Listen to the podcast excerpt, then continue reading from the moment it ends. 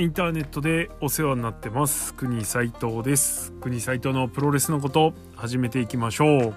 はいということで連続プレビュー実施中ノア2.12日本武道館大会のプレビューです、えー、今回は第7試合ですね、えー、スペシャルタッグマッチ。まあスペシャルついてないですけれどもタッグマッチノアジェネレーションっていうねあの副題ついてます。はい、えー、丸藤直道秋山純対清宮海斗稲村良樹のこといきたいと思います。はい、えー、ということであのー、秋山純がですね満を持してというか、えー、ノアに戻ってきました。えー、秋山純は、えー、全日本を半ばこう追い出された形で DDT に、えー、流れ着いてきました。で、えー、DDT といえば、まあ、サイバーエージェント、えー、事実上ノアの親会社あ事実上というかノアの親会社。なので事実上同じ会社にいると言っても過言ではないんですよね。はい。えー、実質ノアは今事業部扱いですから団体というかね会社というか、えー、いう感じになってますんでサイバーファイトという中のノアっていう部門になってるんで、えー、実は選手の行き来はしやすい。はい。まあ、ノア、あのー、違うわ、えー、秋山が DDT に来た時から、まあ、ノアに来るのは遅かれ早かれその日は来るだろうなと思ってたんですけども、まあ、日本武道館で満を持してくるっていうのは、ちょっと熱いものがありますよね。はい。ノアといったら、ちょっと、俺は三沢小橋もそうなんですけども、なんか秋山ってイメージがあって、おそらく旗揚げの時のね、あのー、白いパンツで、いきなり小橋を締め落とした、えー、インパクト。が強いというのがあります。はい。えー、なんでその秋山がノアに戻ってきたということでまあなんかね巷ではあの全日本の王道を守ってたとかっていうのもあるんですけど、まあ、そうなんだとは思うんですが事実実質ね。なんですけどまあそんな秋山だってもう一回全日はそもそも離れてたわけで、はい、そういう意味であのー、ノアの人として全日本の人というかノアの人として扱うという意味でも別に悪くはないのかなというふうに思います。ですでにあのまだ秋山はリンが上がってないんであれなんですけどもこの一戦を睨んでですね最後の後楽園大会で丸藤は清宮に試合中圧かけまくってましたね。はいえーまあ、秋山が来るからそっち方面で行くというのもあるんですあるでしょうしこのマッチアップがねあの副題ついてるノアジェネレーションという副題がついてる通り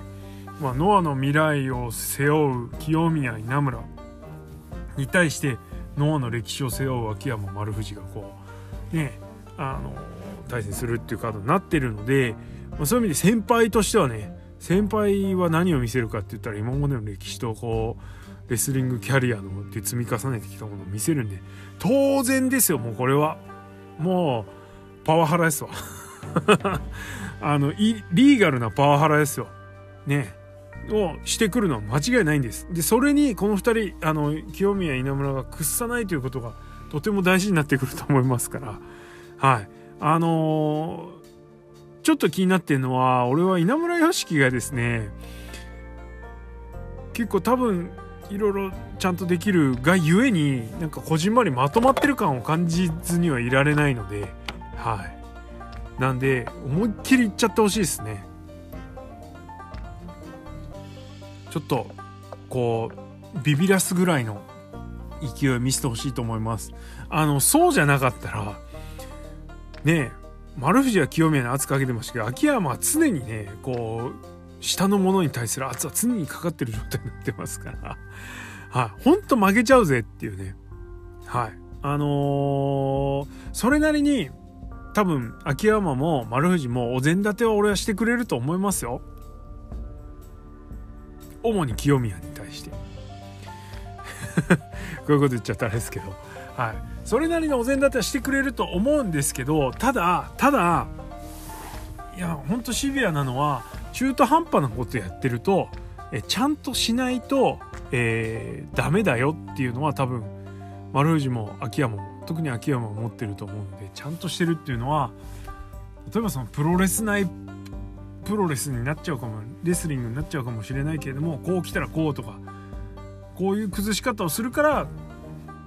相手はこうなるみたいなセオリーをちゃんと、えー、やんないとあの型をただなぞってるだけだと多分ダメなんだと思うので、はい、そういう意味でこの試合はそのなんだろうプロレスの基本的なところっていうところの文脈もしっかり見れるような試合になるんじゃないのかなというふうに思うしそこをきっちりやんないと本当にただひねり潰されるだけの試合になりそうなのでちょっと本当若手の2人には頑張ってほしいなというふうに思います。はい、えー、清宮海斗に関してはうんと去年、えー、ビッグマッチで、えー、組まれた大きな試合ですね。ほとんど負けてます。タイトルマッチは全敗じゃねえのってね1.4で塩崎にベルト落として2月に GHC ナショナル王座失敗するで N1 も取れなかったしみたいなね、はい、まあまあそれ以外にいろいろあったかもしれないですけどちょっともう覚えてない。はいえー、ということで、あのー、でかい試合で、あのー、あ、でも、N1 も決勝行って負けてんのか。ねほら、じゃん。やば。巻き返しの年にね、あのしなきゃいけないと思思いますから、そういう意味で燃えてると思うし、この試合1試合で超えるっていうのは難しいと思うけれどもこの試合でベテラン2人を乗り越える姿を見せられればそれは俺はいいんじゃないのかなと、え巻き返しの投資の始めになるんじゃないのかなというふうに思います。ねできれば秋山にね合格のハンコをしてもらえるといいと思いますよね。でそれは稲村良樹も同じでえー、決してくすぶってるわけではないんですけれどもやっぱりねどうしても下からまだまだあの上に抜けきれてあの這い上がりきれてないということでこの前最後の後楽園でモハメド・ヨネからフォールを奪ってました、まあ、そういう意味では、まあ、ヨネは N1 出てない存在なので N1 未満のあのベテランはもう超えていい超えられる、えー、位置に来てると思います。ぶっちゃけあれだけの体があって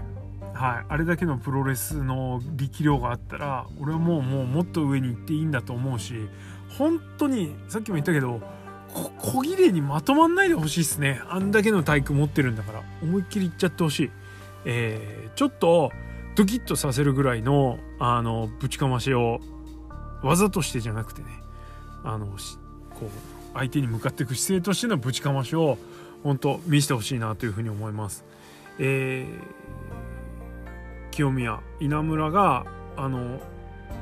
先輩たちに譲ってもらった感がない上で勝つのが俺は見たいです。はい。ね秋山丸藤ってやっぱ当然高い壁なんですけれどもはい。それを若い力でぶっ壊してほしいなというふうに思いますよ。はい。もうそれしかないでしょこの試合の注目はね。うん。とは秋山がノアにどの入場テーマで上がってくるかです。そこかな？はい。